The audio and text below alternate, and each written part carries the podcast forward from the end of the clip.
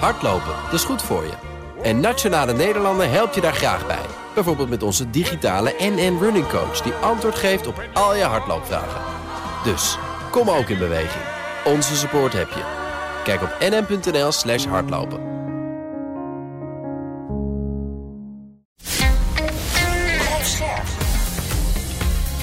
BNR Nieuwsradio.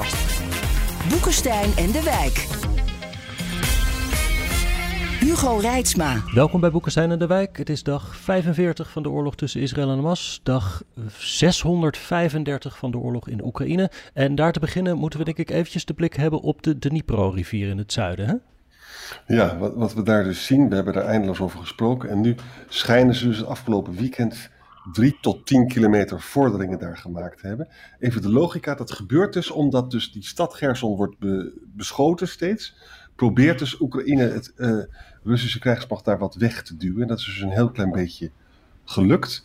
Maar het is wel zo, de laatste 24 uur uh, is er constant aanval op Gerson. Hè, twee doden. Ja. Trouwens ook in uh, Zaporizhia, 60 raketaanval in de laatste 24 uur.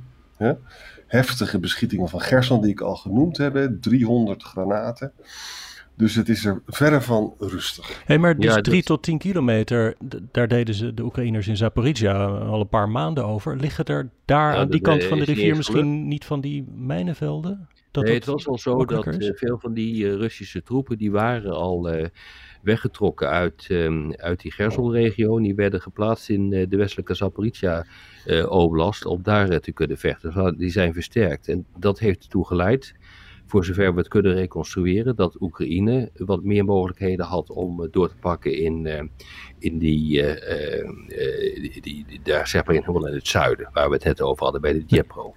Ja, maar, maar als je dus verder kijkt, ik noemde het even die westelijke Zaporizhia Oblast, ja, daar zit het gewoon vast, daar gebeurt niks. Eigenlijk geen enkele vordering is er gemaakt over eh, de hele lengte van het eh, front, behalve dan eh, bij de Diepo. Uh, maar wat we nu ook zien is dat het weer ook genadeloos begint uh, toe te slaan. En uh, ja, westelijke Zaporizhia Oblast, daar begint het echt gewoon heel modderig te worden. Ja. Waardoor je zware materieel niet zo goed meer kunt gebruiken. Ja, en daarbij Afdivka, waar we het veel over hebben gehad. Ook door beide partijen weinig vooruitgang gemeld, maar wel een heleboel doden nog steeds. Oh man, op. Het is, ja, het is echt verschrikkelijk. ik, een cijfer dat me is bijgebleven is dat Oekraïne zei dat er op één dag 600 Russen waren omgekomen. Ja, het zal allemaal wel maar dat betekent dus ook dat aan de Oekraïnse kant veel is omgekomen. Ja, dat kan maar zo zijn dat je duizend doden per dag hebt. Ja, het is echt gewoon onvoorstelbaar hoor. Ja. Jij had ook iets te melden op het front van de elektronische oorlogvoering, zei je. Ja, want, ja, want kijk, we hebben natuurlijk voortdurend over drones en dat soort uh, wapensystemen. En uh, als een van de dingen die echt heel bijzonder is uh, tijdens deze oorlog, is eigenlijk twee dingen. In de eerste plaats staan twee strijdkrachten tegenover elkaar die aan elkaar gewaagd zijn en die ook behoorlijk modern zijn. En die een traditionele, klassieke manier van oorlogvoering hebben. Dat heet conventionele oorlogvoering. Dus twee gelijkwaardige legers, zeg maar, staan tegenover elkaar. En eh, wat we zien is dat high-tech steeds meer ehm, de nadruk krijgt. En die high-tech vertaalt zich met name in droneaanvallen. Nou, eh, wat die drones doen, is, uh, nou dan ga je natuurlijk weer de lucht in. En dan die kun je gebruiken voor waarneming. Je kunt ze gebruiken om wapens af te schieten. En je probeert natuurlijk die onbemande vliegende objecten, die probeer natuurlijk te ontregelen. Nou, dat doe je door middel van elektronische oorlogsvoering. Daar zijn de Russen door de bankromen altijd erg goed in geweest. Mm en uh, ja, op een gegeven moment kwam die Oekraïners erachter dat hun drones gingen de lucht in. Maar uh, die, die, die kwamen gewoon weer met keer de post terug. Of die, uh, die vielen dood neer op de grond. Of um, als het van die helikopterdrones waren, dan bleven ze gewoon op één positie hangen. Dus ze konden er niks meer mee. Dus dan werd de hele besturing die werd overgenomen. En je ziet nu dat er uh, naarstig op zoek uh, is uh, gegaan naar alternatieven daarvoor. en dat doen ze onder andere die Oekraïners met een Duitse firma, die heet Quantum Systems. En die proberen een oplossing te vinden. Je kan dus die drones op verschillende manieren kan je die, die verstoren. jamming, door het verstoren van de frequenties. Waardoor zo'n drone ook niet meer verder komt. Of misschien ook zelf wel de besturing kan worden overgenomen. Of spoofing dan zend je een nepsignaal naar zo'n uh, drone. En daarmee help je hem ook van uh, zijn koers af. Nou, wat er nu gebeurt is dat uh, er nu systemen worden ontwikkeld om heel snel te kunnen variëren van frequenties. En dat is niet goed te jammen. En dus dat is nu een van de oplossingen, waardoor dus die drones boven dat slagveld er toch doorheen komen. Want we hebben een tijd geleden hebben we het al over gehad, dat die Russen bezig zijn om allemaal kleine jamstations in te richten langs, de hele, uh, langs het hele front. Uh, waardoor je dus die, die, die, die, um, die drones van Oekraïne kan ontregelen. Uh, de Oekraïners doen het nu hetzelfde en proberen nu ook dus door middel van nieuwe technologieën er toch doorheen te komen. Nou ja, dat is dus eigenlijk wat er nu gebeurt. En dat wordt echt op dit ogenblik heel goed bestudeerd, ook door China, maar ook um, in het Westen. NAVO uh, die doet dat, om, althans de NAVO-landen doen dat, Amerika voorop, omdat je gewoon toch wil weten van wat gebeurt hier en wat kunnen we hiervan leren. Ja, laten we hopen dat Oekraïne dat lukt met die uh, heel snel van frequentie vers, verspringen. Ja, dat lukt, dus tot nu toe lukt dat redelijk. Maar ja, je, je, tot nu toe is er nog geen antwoord op gevonden. Ja. Dan van het elektronische front misschien eventjes naar het Russische thuisfront. Want ik zag een interessant verhaal in het FD dat voor het eerst sinds de Russische inval in Oekraïne er meer Russen zijn die vredesbesprekingen willen dan voorstanders zijn van doorvechten. Er zijn nog niet hele overtuigende cijfers, maar het is wel voor het eerst, of althans twee weken geleden, staat er bij Peil de ja. Levada, dat onafhankelijk onderzoekscentrum, iets soortgelijks. En dan moet je er ook nog bij bedenken, zegt de Russische politicoloog in de krant, dat je best dapper moet zijn om in een enquête iets te zeggen dat tegen de regering ingaat. Dus dat, dat is dat, dat Levada misschien toch goed, wat. Hoor. Ja, het Levada is wel goed. Dat is wel redelijk autonoom. En dat, uh, dat, dat kun je wel redelijk vertrouwen. Ja. We kunnen het verbinden aan een ander bericht dat hiermee te maken heeft. Dat in 7 november zijn er protesten geweest van uh, vrouwen, hè, van echtgenoten, van Russische soldaten. Ja? En die smeken om rotatie, want die arme jongens die mogen dus nooit naar huis. En nu zegt dus het Ministry of Defense, het Britse Ministry van Defense, zegt van, nou, er komen er wel meer van die, van die demonstraties. Huh? Huh. En, en online zijn ze ook heel erg actief om dus uh, om rotatie te vragen. Moeten we ook in de gaten houden. Ja, je zou bijna denken dat er een uh, relatie is met wat Scholz, de bondskanselier, heeft gezegd. Die heeft gezegd van Poetin, neem nou gewoon eens even de eerste stap naar een vreedzame oplossing. Dat is opmerkelijk dat hij dat gedaan heeft op dit moment. Dat hij denkt dat Poetin daarin geïnteresseerd zou zijn. Of, uh, nou, kennelijk, anders zou je het niet zeggen. Maar uh, als je dus kijkt naar de cijfers die je net, uh, net noemde, dat is toch wel, ja, dat, dat, dat moet toch ook wel voor Poetin te denken geven. Hij kan niet helemaal zonder de, de publieke opinie, want het is wel een behoorlijke dictatuur, maar die dictator in Rusland wordt wel gekozen. Uh, en wat dat betreft, dat had jij ook gezien volgens mij, uh, Aart-Jan, dat Geerkin, uh, die kennen we ook allemaal nog wel, die zit op het ogenblik in de bak, maar dat is zo'n warlord, die is toch ook, is die in het kader van het MH17-proces is die veroordeeld volgens mm -hmm. mij. Ja. die, die roept nu ineens ook, ik heb politieke ambities en ik wil president van Rusland worden. Er moet ja, effectiever worden oorlog gevoerd, hè? dat zegt hij dus. En dat is ja. op zelfs heeft hij daar natuurlijk een punt. En hij is niet zonder achterban, die man. We zullen zien hoe het gaat. Wat ik een beetje uh, naar vind, jongens, ik heb het helemaal zitten uitpluizen hoe het nou met die munitie zit en zo. Ja. Hè? En daar word je toch niet helemaal vrolijk van. Vandaag is Lloyd Austin, de Amerikaanse minister van Defensie, is met de trein vanuit Polen naar Kiev gaan. Ontvangen door Zelensky. Nou, die zegt dan, wij blijven jullie steunen. Dat klinkt prachtig, maar als je het nou echt de feiten wil hebben, dan is het dus dat de Republikeinen hebben voorkomen hè, om die 61,4 miljard vrij te maken. Met andere woorden, dat hebben ze op de, zeg maar, op de shelf gelegd, hè, op de, hoe zeg je dat? Een, plank. Yep. Op de plank, hè. En, uh, en nu is het zo dat, ze, dat er alleen nog maar 4,9 miljard van het oude geld in het fonds zit. Daar word je dus al hm. niet vrolijk van. Hè? Hm. Dus dan zo'n opmerking van Austin uh, in Kiev, ja, dat is uh, boter bij de vis, is het nog niet helemaal. Hè? Hm. Nou, dan heb ik een verhaal gelezen van wat is er nou eigenlijk met die munitie aan de hand? We hebben heel lang gezegd van in maart uh, heeft EU dus geen 1 miljoen granaten. Dat hebben we eindeloos behandeld. Maar wat hebben we dan wel? Nou, wat ik uiteindelijk gevonden heb is het volgende. Amerika heeft eind 2024 720.000 granaten. En gek genoeg, de EU gaat dat bedrag ook halen. Oh. En dat komt dus omdat de Rheinmetaal is hm. dit jaar 450.000 en gaat naar 600.000. En die 120.000 die mist, die wordt dan dus door het Noorse Nammo en het Franse Nexter, maar ook eh, BAE in Engeland, die gaat acht keer meer produceren, wordt dat dus ingevuld. Maar jongens, dat is wel eind 2024. Hè? En iedereen is bang dat dat te laat is. Ja, ja. Mhm. Maar er is wel pariteit tussen de EU en Amerika eind volgend jaar. En dat had ik niet verwacht dat het Mhm. gebeurde. Zo. Interessant.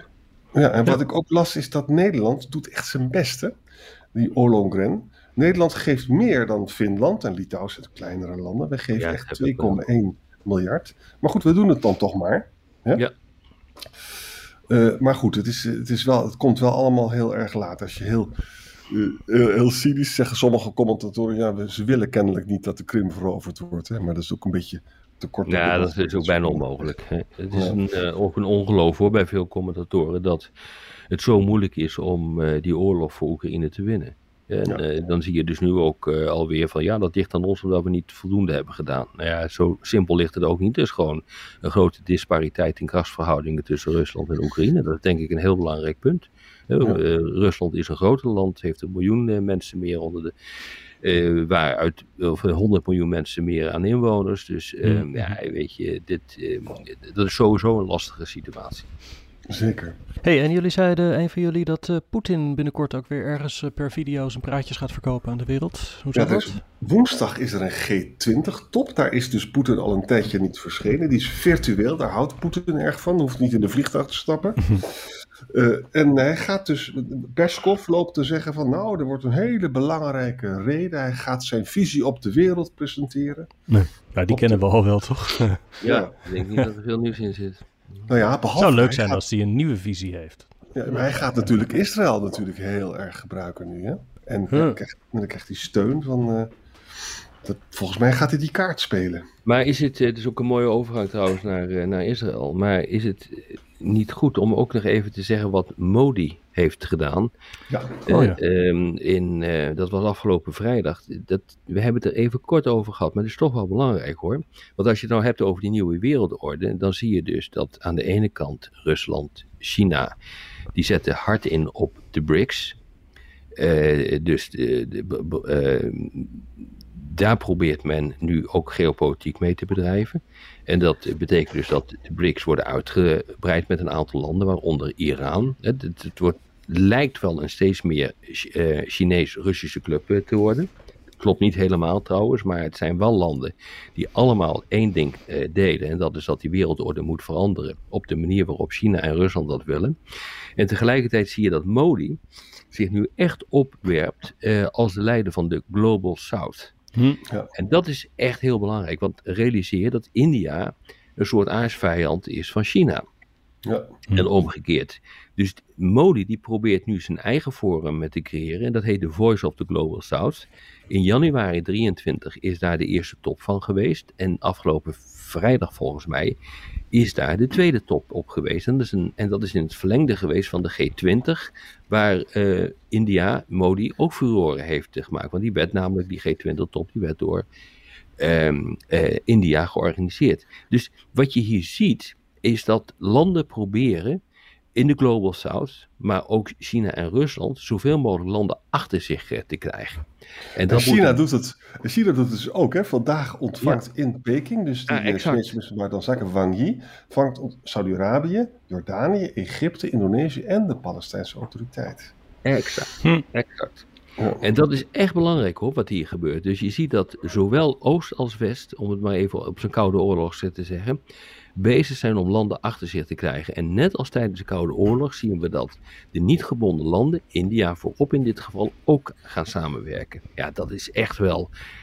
Ja, er is echt een nieuwe wereldorde aan het ontstaan. Maar ik denk niet dat het de wereldorde is die eh, Poetin eh, voorzien heeft. En hij kan. Hè, want je zei, Arend Jan, je zei net van. eh, hij eh, heeft een voorkeur voor eh, videoconferenties. Ja, dat klopt. Want in sommige landen wordt hij gewoon opgepakt. Ja, zo Omdat hij is aangeklaard voor het internationaal strafhof. En dat was bijvoorbeeld het geval in Zuid-Afrika.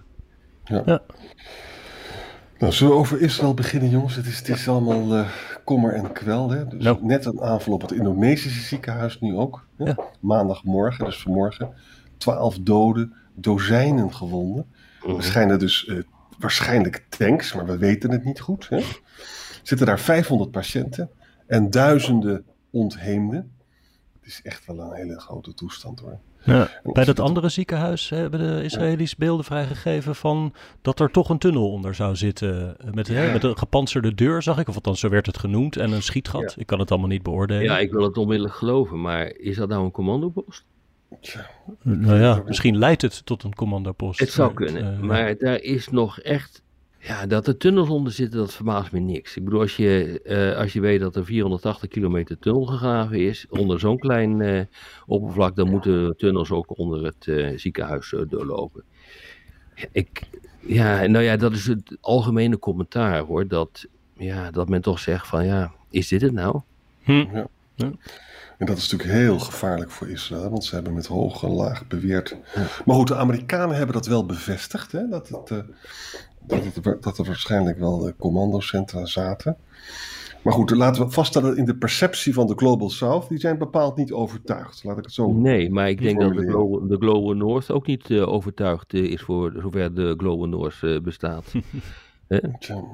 Ja, het is, het is, nee, dit is wel lastig hoor voor Israël, denk ik. Als je er zo hoog van het horen blaast. Nou ja, en dan zie je dus dat de strijd wordt nu uitgebreid naar het, het oostelijke deel van Gazastad en naar het zuiden. En dat heeft ook enorme consequenties, hè? want zaterdag zijn er nog 80 mensen om het leven gekomen. Ja. Uh, toen uh, uh, ja, Balia, het vluchtelingenkamp, is getroffen. Ja, dat is, dat is onderdeel van de opmars naar het zuiden. En de kliniek van, die, van Dokters Zonder Grens, die hebben daar een kliniek. Die is ook onder vuur genomen vandaag. Hm. En allemaal verwarrende berichten. Ik geloof dat die auto's die ze hadden, waarmee ze ook probeerden mensen te evacueren, dat die ook plat zijn gereden door tanks, als ik het goed begrepen heb. Het is echt een grote puinhoop. De Afrikaanse Unie vindt het allemaal niet meer te verexcuseren door Israël. En de lijstjes zijn zo erg. 48 journalisten bijvoorbeeld is omgekomen. 48. Ja, 13.000 doden totaal wordt nu gezegd, 30.000 ja. gewonden. Ja, en ik zag nog wat berichtjes vandaag over de humanitaire situatie. Bijvoorbeeld dat uh, de Palestijnen, zo'n 800.000 mensen waarschijnlijk, zegt de VN, zitten nog vast in het noorden van de Gazastrook. Die hebben al twee weken geen toegang tot hulpgoederen gehad en leven nu vaak bijvoorbeeld op rauwe groenten, omdat je niet meer kan koken.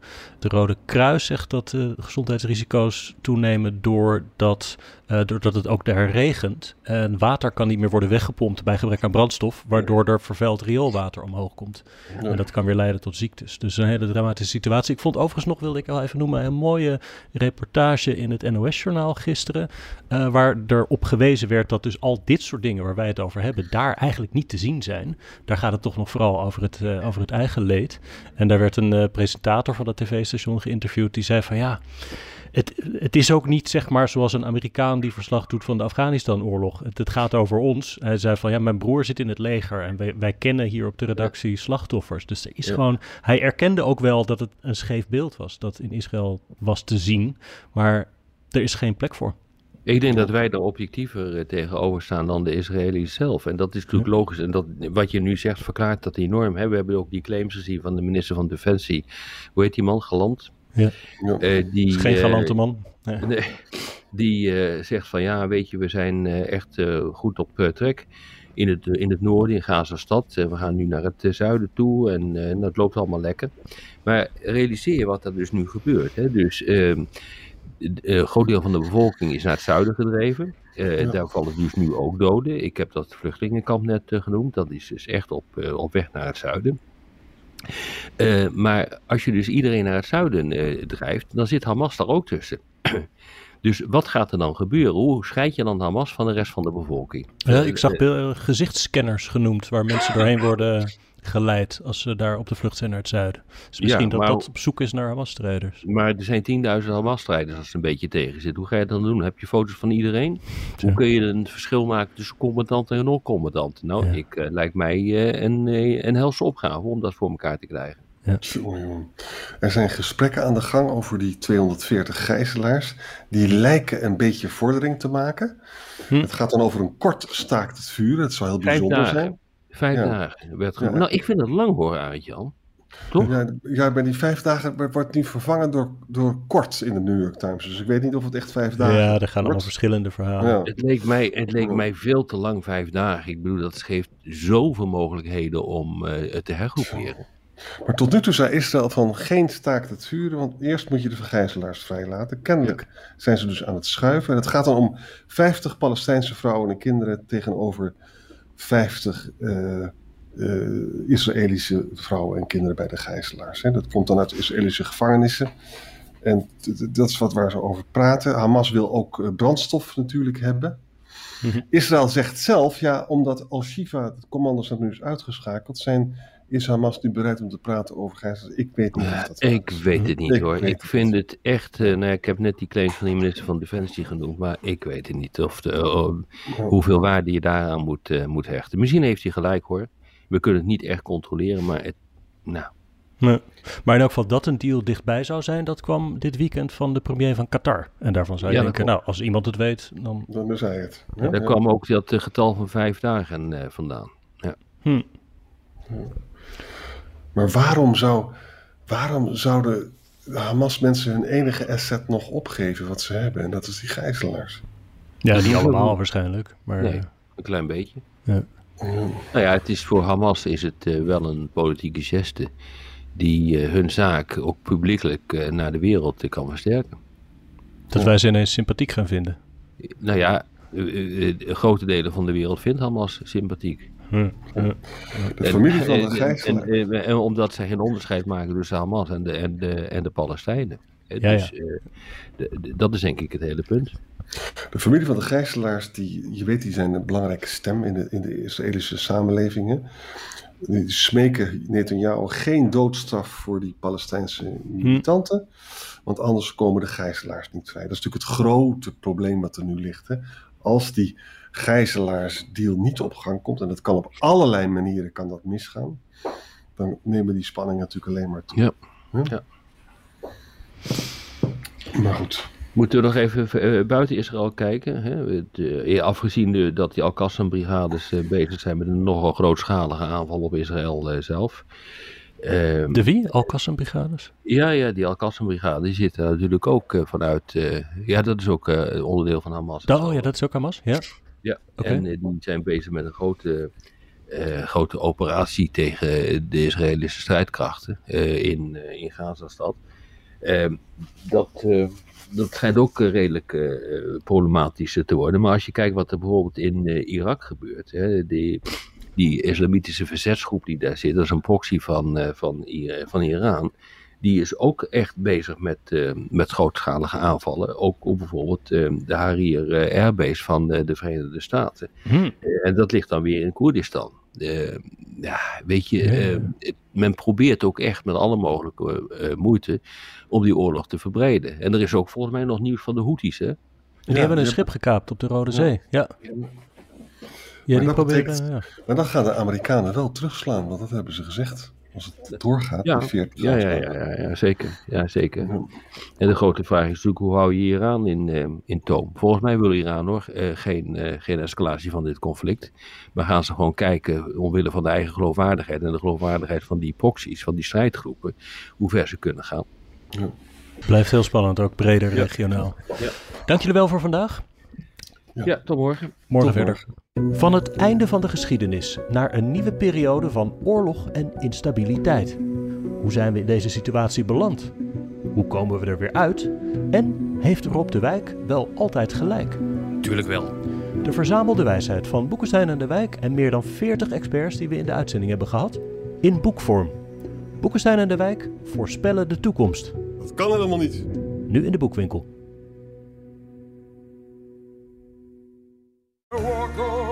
Hardlopen, dat is goed voor je. En Nationale Nederlanden helpt je daar graag bij. Bijvoorbeeld met onze digitale NN Running Coach... die antwoord geeft op al je hardloopvragen. Dus, kom ook in beweging. Onze support heb je. Kijk op nn.nl slash hardlopen.